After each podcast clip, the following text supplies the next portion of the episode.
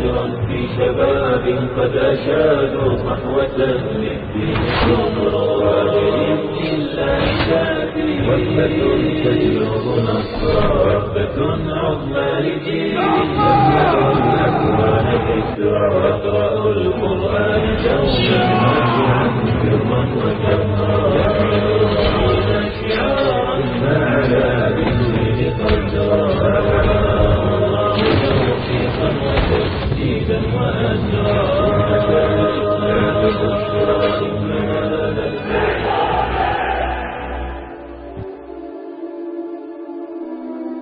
Episode 12.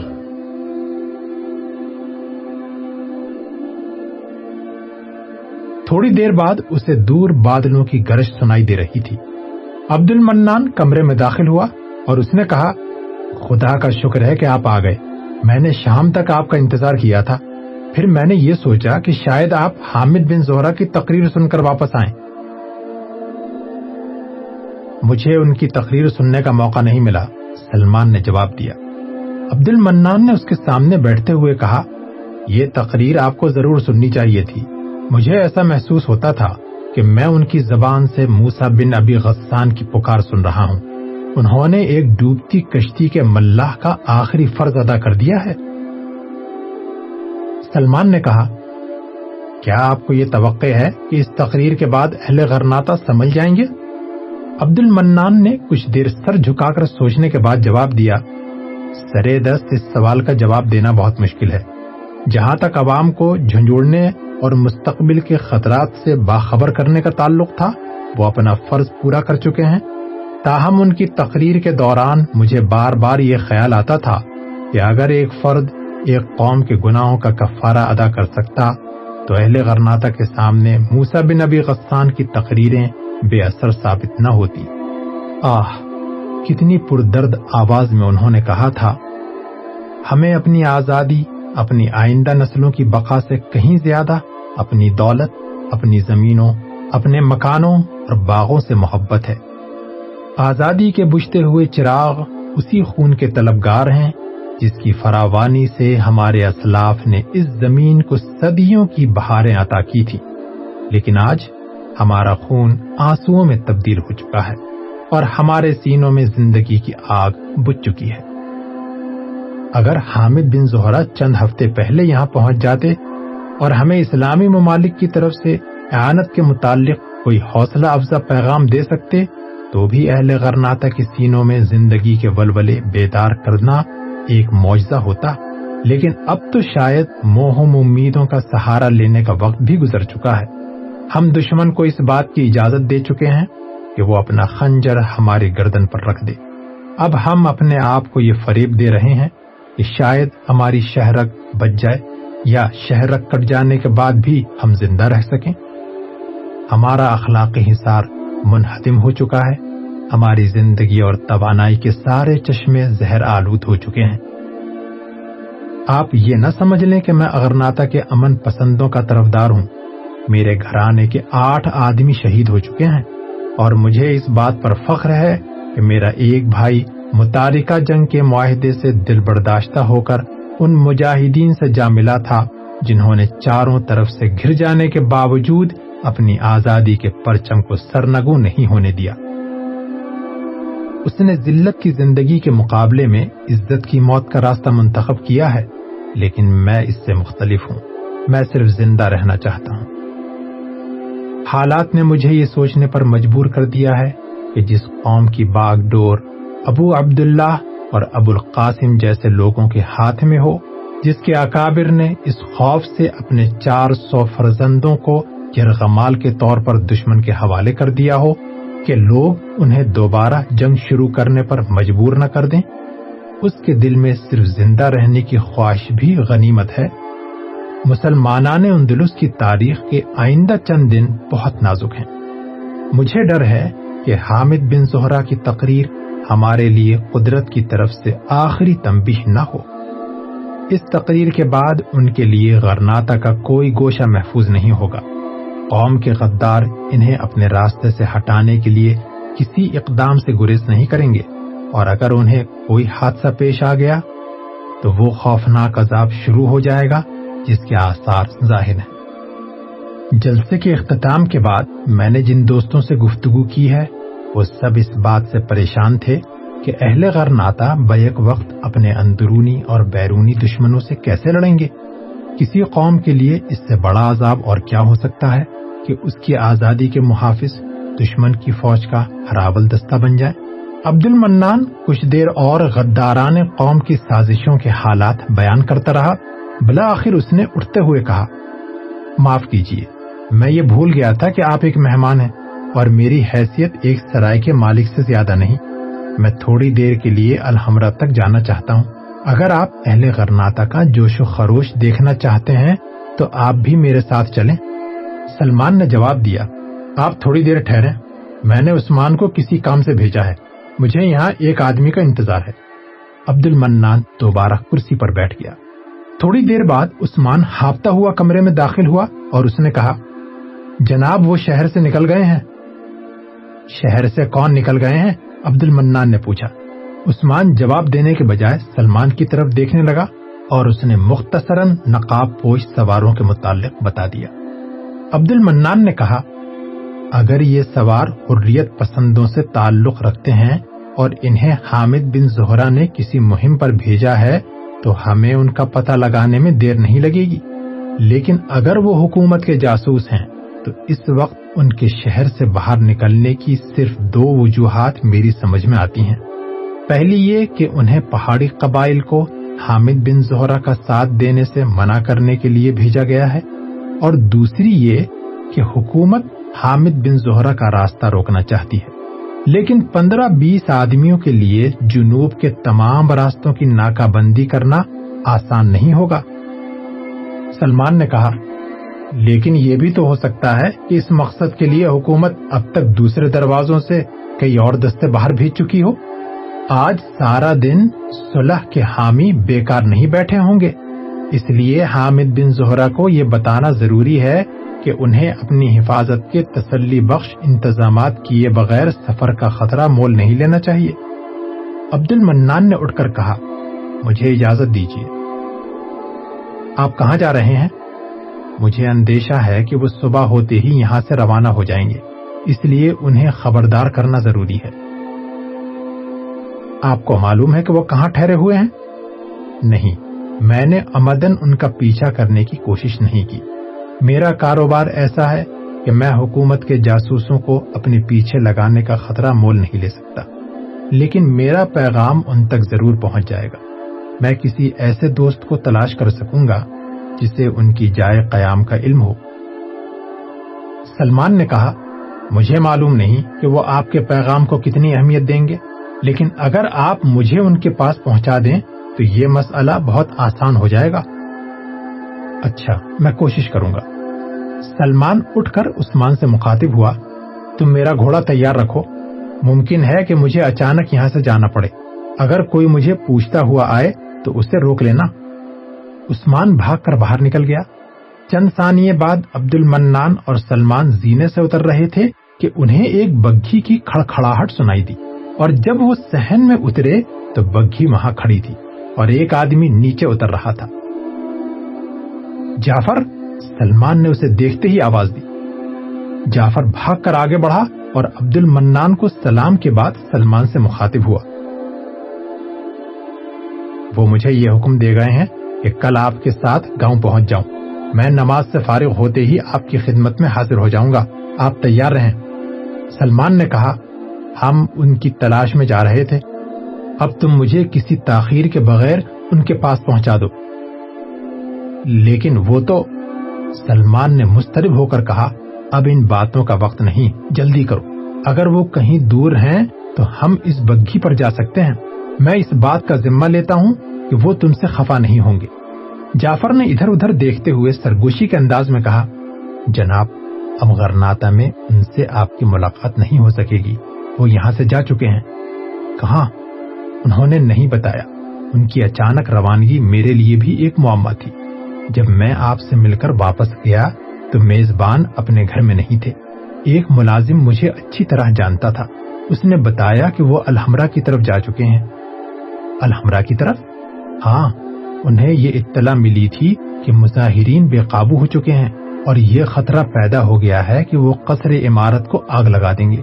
وہ مظاہرین کو سمجھانے گئے تھے اور جو لوگ ان سے ملاقات کے لیے آئے تھے، وہ بھی ان کے ساتھ چلے گئے تھے۔ اور ان میں سے کوئی میرا گھوڑا بھی لے گیا تھا۔ میں نے پیدل ان کا پیچھا کیا۔ وہ الحمرہ کے دروازے کے سامنے تقریر کر رہے تھے۔ عوام کا جوش و خروش ٹھنڈا کرنے اور ان سے پر امن رہنے کا وعدہ لینے کے بعد وہ مسلح رضاکاروں کے پہرے میں وہاں سے چل دیے۔ ہزاروں مظاہرین ایک جلوس کی شکل میں ان کے پیچھے چل پڑے۔ میں بڑی مشکل سے ان کے قریب پہنچا، لیکن اتنی دیر میں مسلح رضاکار ہجوم کو پیچھے ڈھکیل رہے تھے۔ پھر جب میں نے دہائی دی کہ میں ان کا نوکر ہوں، تو انہوں نے مجھے راستہ دے دیا۔ تھوڑی دور آگے سڑک پر دو بگیاں کھڑی تھی اور وہ ان پر سوار ہو رہے تھے۔ میں بھاگ کر پچھلی بگھی پر سوار ہو گیا۔ آقا تین آدمیوں کے ساتھ اندر بیٹھے ہوئے تھے۔ میں نے آپ کا ذکر چھیڑا تو معلوم ہوا کہ سعید انہیں سب کچھ بتا چکا ہے۔ سعید ان کے ساتھ تھا؟ نہیں، وہ اگلی بگھی پر تھا۔ آقا کے ساتھ ولید کے سوا باقی دو آدمی میرے لیے اجنبی تھے۔ سلمان نے کہا، تمہید کی ضرورت نہیں، خدا کے لیے مجھے یہ بتاؤ کہ وہ کہاں گئے ہیں۔ جناب، بگھیاں مشرقی دروازے پر پہنچی تو پہرے داروں نے کچھ پوچھے بغیر دروازہ کھول دیا۔ سات گھوڑے دروازے کے باہر کھڑے تھے اور ان میں میرا گھوڑا بھی تھا، اس پر ولید سوار تھا۔ اور اس نے مجھ سے کہا تھا کہ تم اس کے بدلے میرے گھر سے گھوڑا لے سکتے ہو۔ سلمان نے مڑ کر عثمان کی طرف دیکھا، جو چند قدم دور ایک نوکر کے ساتھ کھڑا تھا۔ تم یہاں کیوں کھڑے ہو؟ جاؤ، میرا گھوڑا لے آؤ۔ جناب، ابھی لاتا ہوں۔ عثمان نے استبل کی طرف بھاگتے ہوئے کہا، آپ کہاں جا رہے ہیں؟ جعفر نے پوچھا۔ سلمان نے تلخ ہو کر کہا، یہ بعد میں بتاؤں گا۔ پہلے تم میرے اس سوال کا جواب دو۔ کہ تم الحمرہ تک ان کا پیچھا کرنے کے بجائے میرے پاس کیوں نہ آئے؟ کیا یہ ہو سکتا ہے کہ میں انہیں کسی خطرے سے آگاہ کرتا تو وہ میری بات کو کوئی اہمیت نہ دیتے؟ اب صاف صاف بات کرو، وہ کہاں گئے ہیں؟ جناب، میں نے ان سے پوچھا تھا، لیکن انہوں نے مجھے یہ کہہ کر ٹال دیا کہ تم مہمان کے ساتھ گاؤں پہنچ جاؤ۔ مجھے معلوم تھا کہ وہ مظاہرین کے سامنے تقریر کرنے کے بعد شہر سے باہر نکل جائیں گے۔ اور ان کے گھوڑے بھی دروازے سے باہر نکل چکے ہوں گے۔ میں نے روکنے کی پوری کوشش کی تھی، لیکن ان کے ارادے ہمیشہ اٹل ہوتے ہیں۔ عبد المنان نے کہا، اس وقت جعفر کے ساتھ بحث کرنا فضول ہے۔ مجھے یقین ہے کہ انہیں غداروں کے متعلق کوئی خوش فہمی نہ تھی۔ اور مشرقی دروازے سے باہر نکلنے کی وجہ بھی یہی ہو سکتی ہے کہ ان کے ساتھی ہر سازش سے پوری طرح باخبر تھے۔ مجھے معلوم نہیں کہ وہ کون سا راستہ اختیار کریں گے۔ لیکن اگر انہوں نے آپ کو گاؤں میں پہنچنے کی ہدایت کی ہے، تو اس بات کا قوی امکان ہے کہ وہ قبائلی علاقوں کا دورہ کرنے سے پہلے وہاں جانے کی کوشش کریں۔ اور اب شاید بارش بھی آ رہی ہے۔ ممکن ہے کہ وہ رک جائیں۔ سلمان نے کہا، میں صرف ایک راستے سے واقف ہوں، اور یہی وہ راستہ ہے جو میری نگاہ میں ان کے لیے زیادہ خطرناک ہو سکتا ہے۔ اب میں آپ سے یہ پوچھنا چاہتا ہوں کہ اس وقت میرے لیے شہر سے باہر نکلنے کے امکانات کیا ہیں؟ عبد المنان نے جواب دیا، میرے خیال میں آپ کو کوئی مشکل پیش نہیں آئے گی۔ آپ گھوڑے پر سوار ہو کر آئیں۔ میں اس بگھی پر جاتا ہوں اور جنوبی دروازے پر آپ کا انتظار کروں گا۔ اگر پہرے دار آپ کو دیکھتے ہی دروازہ کھول دیں، تو آپ کسی سے بات کیے بغیر آگے نکل جائیں، ورنہ واپس آ جائیں۔ واپس؟ میرا مطلب یہ ہے کہ ہمیں شہر کے دوسرے دروازوں پر قسمت آزمائی کرنی پڑے گی۔ سلمان نے اپنی قبا کے اندر ہاتھ ڈال کر تھیلی نکالی اور عبد المنان کو پیش کرتے ہوئے کہا، یہ لیجیے، اس تھیلی میں سو اشرفیاں ہیں۔ ممکن ہے کہ آپ کو ان کی ضرورت پیش آئے۔ نہیں نہیں، یہ اپنے پاس رکھیے۔ اور صرف دعا کیجیے کہ جن افسروں کو میں جانتا ہوں، اس میں سے کوئی دروازے پر موجود ہو۔ سلمان نے کہا مجھے ایک اچھی کمان اور چند تیروں کی ضرورت ہے۔ سرائے کے مالک نے دوسرے نوکر کو اپنے گھر سے ترکش اور کمان لانے کا حکم دیا اور جلدی سے بگھی کی طرف بڑھا۔ جعفر نے بھاگ کر اس کا بازو پکڑ لیا۔ اگر آپ کو یہاں سے دوسرے گھوڑے کا انتظام ہو سکے تو میں ان کے ساتھ جاؤں گا۔ ورنہ آپ پہرے داروں سے یہ کہہ دیں کہ ایک آدمی ان کے پیچھے آ رہا ہے۔ میں تھوڑی دیر تک ولید کا گھوڑا لے کر دروازے پر پہنچ جاؤں۔ اگر راستے میں کوئی خطرہ ہے تو ان کا تنہا سفر کرنا ٹھیک نہیں۔ میں چند اور آدمی ساتھ لے جا سکتا ہوں۔ الحمرہ کے سامنے ہزاروں مظاہرین موجود ہوں گے اور مجھے وہاں جا کر صرف آواز دینے کی ضرورت پیش آئے گی۔ عبد المنان نے کہا، تم میرا گھوڑا لے سکتے ہو، لیکن وہ اتنا سست رفتار ہے کہ تم اس پر سوار ہو کر ان کا ساتھ نہ دے سکو گے اور کوئی دوسرا انتظام کرنے میں بہت دیر لگ جائے گی۔ تم انہیں روکنے کی کوشش نہ کرو۔ سلمان غصے کی حالت میں آگے بڑھا اور اس نے کہا، جعفر، خدا کے لیے مجھے جانے دو۔ جن لوگوں سے انہیں کوئی خطرہ پیش آ سکتا ہے، وہ تمہارا یا الحمرہ کے مظاہرین کا انتظار نہیں کریں گے۔ میں تمہارے لیے ایک لمحہ بھی ضائع نہیں کر سکتا۔ جعفر شکست خوردہ سا ہو کر سلمان کی طرف دیکھنے لگا اور عبد المنان بھاگ کر بگھی پر سوار ہو گیا۔ سلمان نے جعفر کے کندھے پر ہاتھ رکھتے ہوئے کہا تمہیں ازردہ نہیں ہونا چاہیے۔ میں صرف اپنی تشویش دور کرنے کے لیے جا رہا ہوں۔ اگر وہ مجھے راستے میں مل گئے تو تمہاری اطلاع کے لیے یہاں کسی کو بھیج دوں گا۔ جعفر نے کہا، جناب، مجھے ان کے بارے میں کوئی تشویش نہیں۔ جو لوگ ان کے ساتھ گئے ہیں، وہ ان کی حفاظت سے غافل نہیں ہوں گے۔ بگھی پر ان کے ساتھ میں نے دو اجنبی دیکھے تھے۔ وہ کوئی معمولی آدمی نہیں تھے۔ بالخصوص ایک آدمی کے متعلق تو مجھے یقین ہے کہ وہ فوج کا کوئی بڑا افسر تھا۔ جب وہ بگھی سے اتر کر گھوڑے پر سوار ہوا تو پہرے داروں نے اسے سلامی دی۔ مجھے زیادہ تعجب اس بات پر تھا کہ لباس سے وہ ایک عام آدمی معلوم ہوتا تھا اور آنکھوں کے سوا اس کا باقی چہرہ نقاب میں چھپا ہوا تھا۔ اس کے باوجود پہرے داروں کو یہ معلوم تھا کہ وہ کون ہے۔ میں ایسے لوگوں کی رفاقت میں اپنے آقا کے متعلق قطن فکر مند نہیں ہوں۔ مجھے صرف اس بات کی فکر ہے کہ آپ تنہا جا رہے ہیں۔ تمہیں میری فکر نہیں کرنی چاہیے۔ انشاءاللہ میں تمہارے گاؤں کا راستہ نہیں بھولوں گا۔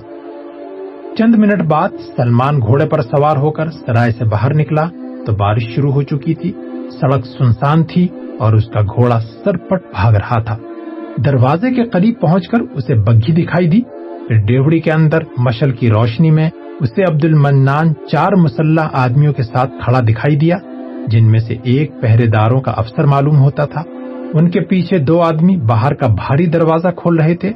سلمان چند ثانیے ڈیوڑی کے سامنے رکا۔ پھر جب دروازہ کھل گیا اور مسلح آدمی ایک طرف ہٹ گئے تو افسر نے ہاتھ کا اشارہ کیا اور اس نے گھوڑے کو ایڑ لگا دی۔ سلمان نے ایک ثانیے کے لیے گھوڑا روکا، پھر اس کی باغیں ڈھیلی چھوڑ دی ڈیوڑی عبور کرنے کے بعد اس نے مڑ کر دیکھا تو پہرے داروں کا افسر اسے ہاتھ کے اشارے سے الوداع کہہ رہا تھا۔ سلمان نے بلند آواز میں خدا حافظ کہا اور گھوڑے کو ایڑ لگا دی۔ بارش ہر لہجہ تیز ہو رہی تھی۔ چند منٹ پوری رفتار سے گھوڑا بھگانے کے بعد سلمان اس مقام پر پہنچا تھا جہاں دائیں اور بائیں جانب سے دو راستے سڑک سے آ ملتے تھے۔ اس نے چند ثانیے گھوڑا روک کر اپنے گرد و پیش کا جائزہ لیا اور پھر اسی رفتار سے آگے چل دیا۔ تقریباً ایک میل طے کرنے کے بعد اسے گھوڑوں کی ٹاپ اور ہن ہناہٹ سنائی دی۔ اس نے جلدی سے اپنے گھوڑے کی باغ کھینچ لی اور سڑک سے اتر کر ایک درخت کی اونٹ میں کھڑا ہو گیا۔ آن کی آن میں دو گھوڑے پوری رفتار سے بھاگتے ہوئے آگے نکل گئے اور اسے ایسا محسوس ہوا کہ ان پر سوار نہیں ہے۔ پھر بجلی کی چمک نے بھی اس خیال کی تصدیق کر دی۔ اب تک وہ اپنے دل کو تسلی دیتا آیا تھا۔ شاید حامد بن زہرا نے دوسرے دروازے سے باہر نکل جانے کے بعد اپنے گاؤں جانے کا ارادہ بدل دیا ہو یا گاؤں جانے کے لیے اس نے سڑک کے بجائے کوئی اور راستہ اختیار کیا ہو، لیکن خالی گھوڑوں کو بدہواسی کی حالت میں شہر کی طرف بھاگتے دیکھ کر اس کا دل بیٹھ گیا۔ پھر اسے خیال آیا کہ عام حالات میں حامد بن زہرا یا اس کے بیٹے کو گھوڑوں کو اپنے سواروں سے محروم ہونے کے بعد گاؤں کا رخ کرنا چاہیے تھا۔ ممکن ہے کہ ان گھوڑوں سے گرنے والے، ان کے دشمن یا حامد کے وہ ساتھی ہوں جو غرناتا سے ان کے ساتھ شامل ہوئے تھے۔ انہوں نے دشمن کا مقابلہ کیا ہو اور حامد کو بچ نکلنے کا موقع مل گیا ہو۔ وہ موہم امیدوں کا سہارا لیتا ہوا آگے بڑھ رہا تھا اور اس کے گھوڑے کی رفتار بتدریج کم ہو رہی تھی۔ پھر اچانک اسے چند اور گھوڑوں کی ٹاپ سنائی۔ سامنے سڑک کے نشیب کا کچھ حصہ پانی میں ڈوبا ہوا تھا۔ بجلی چمکی اور اسے دائیں ہاتھ درخت اور ایک شکستہ مکان دکھائی دیا۔ وہ باغ موڑ کر گھوڑے کو مکان کے پیچھے لے گیا، پھر جلدی سے نیچے اترا اور گھوڑے کو ایک درخت کے ساتھ باندھ کر بھاگتا ہوا سڑک سے قریب ترین درخت کی اونٹ میں کھڑا ہو گیا۔ چند ثانیے کے بعد اسے بجلی کی چمک میں چھ سوار دکھائی دیے۔ سڑک پر بہتے ہوئے پانی میں اچانک انہوں نے گھوڑے روک لیے اور ان کی آوازیں سنائی دینے لگی لیکن بارش کے شور میں وہ ان کی گفتگو نہ سن سکا۔ پھر وہ آہستہ آہستہ آگے بڑھے۔ سڑک کے نشیب کے درمیانی حصے میں پانی اتنا گہرا تھا۔ پھر وہ آہستہ آہستہ آگے بڑھے۔ سڑک کے نشیب کے درمیانی حصے میں پانی اتنا گہرا تھا کہ گھوڑے ایک قطار میں سنبھل سنبھل کر چل رہے تھے۔ پانی عبور کرنے کے بعد وہ پھر سڑک پر رک گئے۔ اب وہ سلمان کے اتنے قریب تھے کہ بارش کے باوجود اسے ان کی آوازیں صاف سنائی دے رہی تھی ایک سوار بلند آواز میں کہہ رہا تھا، ہم بلا وجہ اس بارش میں خوار ہو رہے ہیں۔ اب تک وہ غرناتا پہنچ چکے ہوں گے اور وہاں ان پر ہاتھ ڈالنے کا سوال ہی پیدا نہیں ہوتا۔ دوسرے آدمی نے کہا، آپ کو معلوم ہے کہ اگر وہ شہر میں داخل ہو گئے تو ہمارا انجام کیا ہوگا؟ تیسرا بولا، خدا کے لیے اب یہ دعا کرو کہ پہرے دار ان کے لیے دروازہ نہ کھولیں، ورنہ شہر میں کوہرام مچ جائے گا۔ جب وہ دروازے پر دہائی دیں گے کہ حامد بن زہرا کے قاتل ہمارا پیچھا کر رہے ہیں، تو پہرے دار انہیں روکنے کی جرت نہیں کریں گے۔ بلکہ میں تو یہ محسوس کرتا ہوں کہ وہ ہمیں پکڑ کر مشتعل لوگوں کے حوالے کر دیں گے۔ بھائی، یہ بھی تو ہو سکتا ہے کہ پہرے داروں نے انہیں ہمارے ساتھی سمجھ کر کسی ہیل و حجت کے بغیر دروازہ کھول دیا ہو۔ اور جب ہم وہاں پہنچے تو شہر کے لوگ دروازے پر ہمارے منتظر ہوں۔ اب ہمارا انجام کسی صورت میں بھی اچھا نہیں ہو سکتا۔ اگر مجھے یہ معلوم ہوتا کہ وہ حامد بن زہرا کا راستہ روکنے کے لیے جا رہے ہیں، تو میں کبھی ان کو راستہ نہ دیتا۔ اب یہ کون مانے گا کہ ہم جن لوگوں کے ساتھ آئے تھے، وہ ہمارے لیے اجنبی تھے؟ اور ہمیں صرف یہ بتایا گیا تھا کہ انہیں کسی دشمن کو گرفتار کرنے کے لیے ہماری مدد کی ضرورت ہے۔ تم سب اس بات کے گواہ ہو کہ میں نے تمہیں تیر چلانے سے منع کیا تھا۔ جناب آپ نے ہمیں اس وقت منع کیا تھا جبکہ ہمارے تیر کمانوں سے باہر نکل چکے تھے اور پانچ آدمی ڈھیر ہو چکے تھے۔ اب ہم سب ایک ہی کشتی کے سوار ہیں۔ ہمیں تاریکی میں یہ کیسے معلوم ہو سکتا ہے کہ ہمارے تیروں کا ہدف حامد بن زہرا ہے؟ ایک دوسرے پر الزام دینے سے کوئی فائدہ نہیں۔ ہماری کوشش یہ ہونی چاہیے کہ ہم کسی طرح اپنے اپنے گھر پہنچ جائیں۔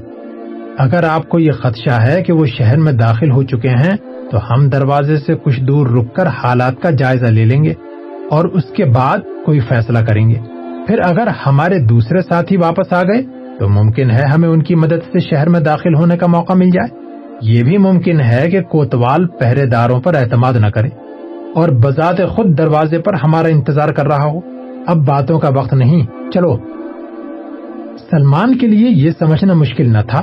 کہ حامد بن زہرا یا اس کے ساتھیوں میں سے کم از کم دو آدمی اپنے گھوڑوں سے گرنے کے بعد ان کے ہاتھ نہیں آئے اور یہ ان گھوڑوں کے فرضی سواروں کا پیچھا کر رہے ہیں جنہیں اس نے تھوڑی دیر قبل بھاگتے ہوئے دیکھا تھا۔ مان اسے یہ خیال آیا کہ اگر گھوڑوں سے محروم ہونے والے زخمی کہیں چھپ گئے ہیں، تو پیچھا کرنے والوں کو غرناتا کے دروازے پر پہنچتے ہی یہ معلوم ہو جائے گا کہ وہ خالی گھوڑوں کا تعقب کر رہے تھے۔ پھر غداروں کی ایک بڑی فوج ان کی تلاش کے لیے نکل کھڑی ہوگی۔ اس کے نزدیک حامد بن زہرا یا اس کے ساتھیوں کو بھاگنے کا موقع دینے کی یہی ایک صورت تھی کہ ان لوگوں کو غرناتا کے باہر مصروف رکھا جائے۔ چنانچہ جو ہی اگلے سوار نے اپنے گھوڑے کو ایڑ لگائی، سلمان نے تیر چلا دیا۔ زخمی کی چیخ یہ گواہی دینے کے لیے کافی تھی کہ اس کا تیر نشانے پر لگا ہے۔ اس سے قبل کے باقی سوار اپنی بدہواسی پر قابو پاتے، سلمان دو اور تیر چلا چکا تھا۔ چند ثانیے پانی اور کیچڑ میں بھاگتے ہوئے گھوڑوں کی آہٹ اور سواروں کی چیخ و پکار سنائی دیتی رہی۔ پھر بجلی چمکی اور سلمان کو قریب ہی ایک زخمی پانی میں بھاگتا ہوا دکھائی دیا۔ ایک آدمی کہیں دور سے اپنے ساتھیوں کو آوازیں دے رہا تھا۔ سلمان نے اطمینان سے اپنا گھوڑا کھولا اور اس پر سوار ہو کر ادھر ادھر دیکھتا رہا۔ پھر اس نے گھوڑے کو ایڑ لگائی اور آن کی آن میں گھٹنے گھٹنے پانی میں بھاگنے والے آدمی کے سر پر جا پہنچا اور بلند آواز میں چلایا، ٹھہرو، اب تم بچ کر نہیں جا سکتے. زخمی نے دونوں ہاتھ بلند کر دیے، مجھ پر رحم کرو، میں زخمی ہوں. سلمان نے کہا، تم خاموشی سے میرے آگے آگے چلتے رہو. زخمی کچھ کہے بغیر اس کے آگے چل پڑا۔ بہتا ہوا پانی عبور کرنے کے بعد سلمان نے کہا اپنے ہتھیار پھینک دو۔ اب تمہارے ساتھی تمہاری مدد کو نہیں آئیں گے۔ زخمی نے ہتھیار پھینک دیے اور خوف سے لرستی ہوئی آواز میں کہا، خدا کے لیے مجھ پر رحم کرو۔ میں نے کوئی جرم نہیں کیا۔ سلمان نے جواب دیا، حامد بن زہرا کے قاتل کسی رحم کے مستحق نہیں ہو سکتے۔ زخمی چلایا۔ میں نے مجبوری کی حالت میں ان کا ساتھ دیا تھا۔ وہ سب اس بات کی گواہی دیں گے کہ میں نے حملے میں بھی حصہ نہیں لیا تھا۔ آپ کے بچ نکلنے کی وجہ بھی یہی تھی کہ میں نے اپنے ساتھیوں کو تیر چلانے سے منع کر دیا تھا۔ سلمان کو یہ جاننے کے لیے زیادہ سوچنے کی ضرورت نہ تھی۔ سلمان نے کہا، جن آدمیوں کا تم پیچھا کر رہے تھے، وہ ہمیں غرناتا کے قریب ملے تھے۔ اور اب تک شہر کی آدھی آبادی ان کے گرد جمع ہو چکی ہے۔ مجھے صرف اس بات کا افسوس ہے کہ ہمیں حامد بن زہرا کے قتل کی سازش کا دیر سے علم ہوا۔ تم جیسے آدمی پر رحم کرنا گناہ ہے، لیکن اگر تم حامد بن زہرا کے متعلق سچ سچ بتا دو، تو میں تمہاری جان بخشی کر سکتا ہوں۔ زخمی نے پر امید ہو کر کہا، آپ وعدہ کرتے ہیں؟ میں وعدہ کرتا ہوں، اور میرا وعدہ ایک غدار اور دین کے دشمن کا وعدہ نہیں۔ آپ کے ساتھی کہاں ہیں؟ زخمی نے جھجکتے ہوئے پوچھا۔ سلمان نے گرج کر کہا تمہیں صرف میرے سوالات کا جواب دینا چاہیے۔ اور یاد رکھو، اگر تمہارا کوئی جواب غلط ہوا، تو میں تمہیں قتل کر دوں گا۔ میں پوچھنا چاہتا ہوں، حملہ کس جگہ ہوا تھا؟ زخمی نے سہمی ہوئی آواز میں جواب دیا۔ قلعے کے قریب نالے کے پل کے اس طرف۔ حامد بن زہرا قتل ہو چکے ہیں؟ ہاں۔ اور ان کا بیٹا سعید سلمان نے ڈوبتی ہوئی آواز میں پوچھا۔ اس کے متعلق کچھ نہیں کہہ سکتا۔ اگر وہ ان کے ساتھ تھا تو ممکن ہے وہ بچ کر نکل گیا ہو۔ تم نے کتنے آدمی کو قتل کیا تھا؟ ہم نے جو لاشیں دیکھی تھیں، ان کی تعداد سات تھی۔ ان میں سے دو ہمارے ساتھی تھے، لیکن خدا گواہ ہے کہ میں نے جوابی حملے میں کوئی حصہ نہیں لیا۔ سلمان نے گرج کر کہا، تم جھوٹ بولتے ہو۔ خدا کی قسم، میں جھوٹ نہیں بولتا۔ حامد بن زہرا کے قاتل میرے لیے اجنبی تھے۔ ہمیں غرناتا سے روانہ ہونے سے پہلے بھی یہ معلوم نہ تھا کہ ہم حامد بن زہرا کا راستہ روکنے جا رہے ہیں۔ کوتوال نے ہمیں صرف یہ بتایا تھا کہ شہر کے چند رضاکار کسی خطرناک مجرم کی تلاش میں جا رہے ہیں اور انہیں تمہاری مدد کی ضرورت ہے۔ تم وردیوں کے بجائے سادہ لباس میں شہر سے نکلو اور جنوبی دروازے کے باہر ان کا انتظار کرو۔ اس کے علاوہ ہمیں یہ حکم بھی دیا گیا تھا کہ ہم چوکی سے نکلتے ہی اپنے چہروں پر نقاب ڈال لیں۔ جب ہم دروازے سے باہر نکلے تو تھوڑی دیر بعد بیس مسلح نقاب پوش وہاں پہنچ گئے۔ پھر ان کے رہنما نے ہمیں دو حصوں میں تقسیم کر دیا۔ ایک ٹولی جنوب مشرق کی طرف روانہ ہو گئی اور میرے تین ساتھی ان میں شامل ہو گئے۔ ہم تیرہ رضاکاروں کے ہمراہ اس راستے پر ہو لیے۔ سلمان نے مسترب ہو کر کہا بے وقوف میرے پاس یہ تفصیلات سننے کے لیے وقت نہیں، تم مختصراً بیان کرو۔ جناب، آپ پورا واقعہ سنے بغیر یقین نہیں کریں گے کہ میں سچ کہہ رہا ہوں۔ ہم پل کے قریب پہنچے تو بارش زوروں پر تھی۔ رضاکاروں کے رہنما نے پانچ آدمیوں کو یہ حکم دیا کہ وہ تمام گھوڑے پل کے پار لے جائیں اور باقی سڑک کے دونوں کناروں پر جھاڑیوں اور پتھروں کے نیچے چھپ کر اس کے حکم کا انتظار کریں۔ پھر ہمیں ان کے گھوڑوں کی ٹاپے سنائی دی۔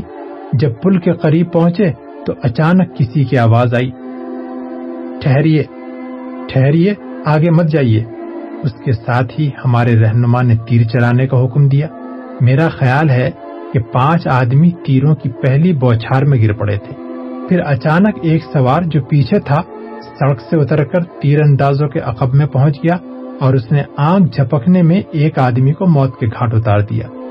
پھر بجلی کی چمک کے ساتھ مجھے باقی دو سوار سڑک سے مغرب کی سمت بھاگتے ہوئے دکھائی دیے۔